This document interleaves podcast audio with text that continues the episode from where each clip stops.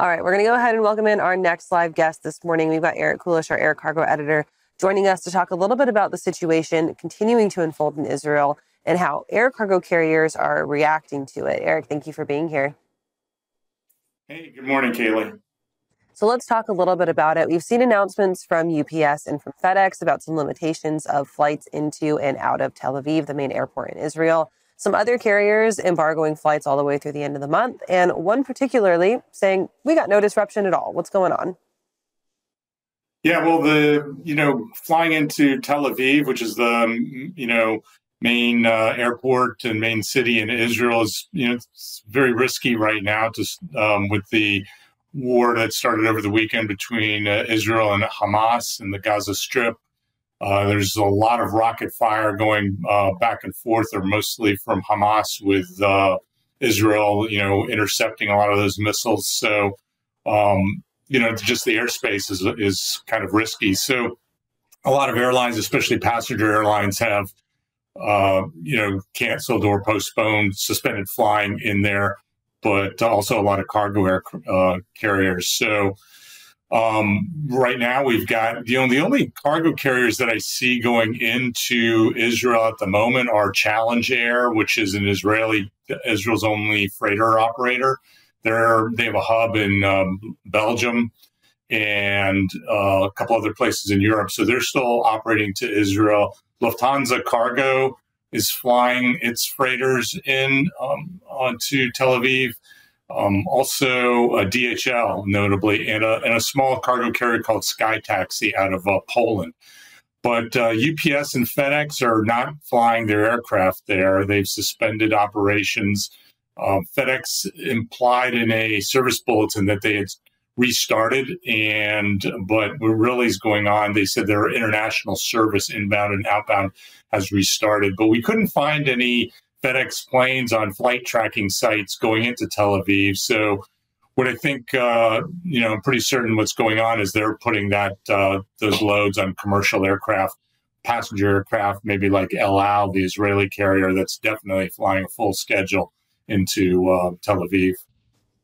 Eric, is there any indication that this is, uh, I mean, obviously we're talking about general cargo going into Israel, and, and I would assume also coming out of Israel as well. But at the same time, uh, obviously, this is going to be a humanitarian effort uh, in the not too distant future, if not immediately right now. Are there any indications that some of these carriers may still come in if they are transporting much needed facilities, or is that something they're going to stay away from? You know, that's a good question. Um, you know, I don't know if the U S military or Israeli military cargo planes will take up some of that slack. Um, You know, I mean, U S carriers fly for, some of the U S cargo air um, carriers fly for the U S military.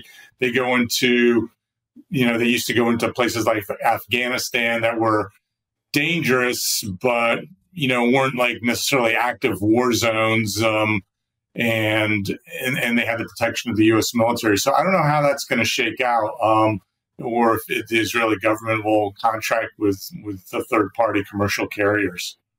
So speaking of those American passenger airlines, news from both American Airlines and from Delta Airlines about their reduced schedules, what does that look like? And for folks who are maybe looking to flee the area, if it's on and they have the ability on a passenger airline, does that limit their ability to get on those flights?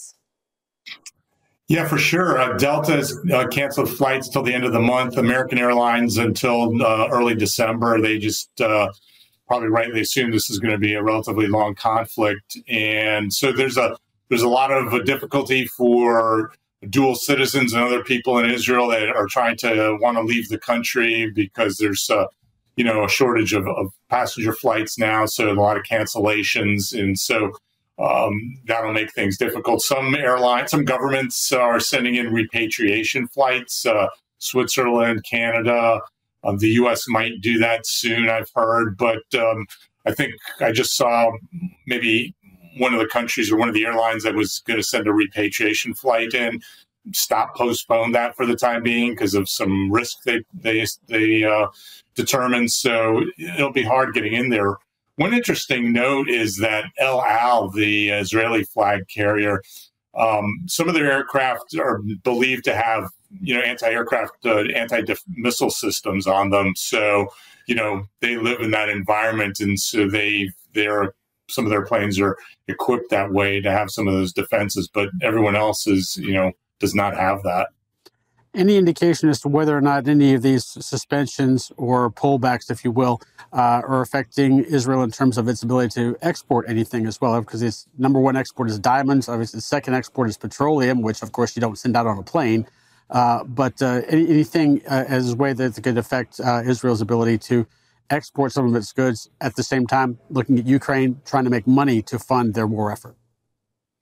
Yeah, no, for sure. There's going to be, you know, uh, some constraint in the pipeline, um, getting exports and imports in. Um, you know, the war is very early on, early days right now. So there's probably not any shortages or issues yet. But, you know, people, business engaged in commercial traffic, just like passengers, are going to see, have difficulties in moving stuff on a timely manner. They'll probably be able to get things in and out, but it'll be delayed.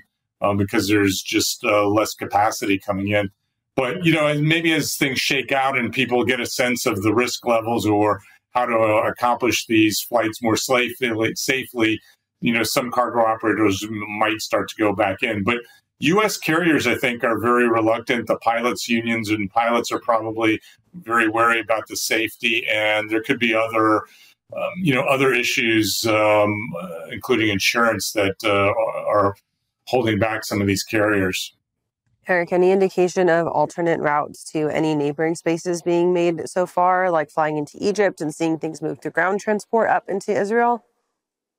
You know, I was thinking about that. There's not really a whole lot of great ground uh, options right now. I mean, everything's, you know, Lebanon's not a great uh, entry point with uh, hostile um you know, Hezbollah up there. I don't know about Jordan. It's um, the truck access there isn't huge. Egypt, maybe, but, uh, you know, there have been some uh, missile strikes near the border there. So I don't think that land access is going to be, you know, a real uh, solution.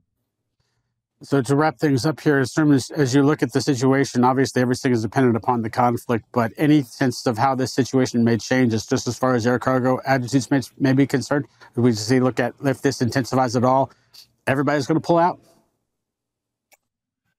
Well, I mean, the Israeli operators and, and are very ingenious. The country's lived with this for decades. So, you know, they'll they'll figure a way out of their, their own... Uh, Challenge Air, El Al, um, another Israeli carrier, will definitely operate.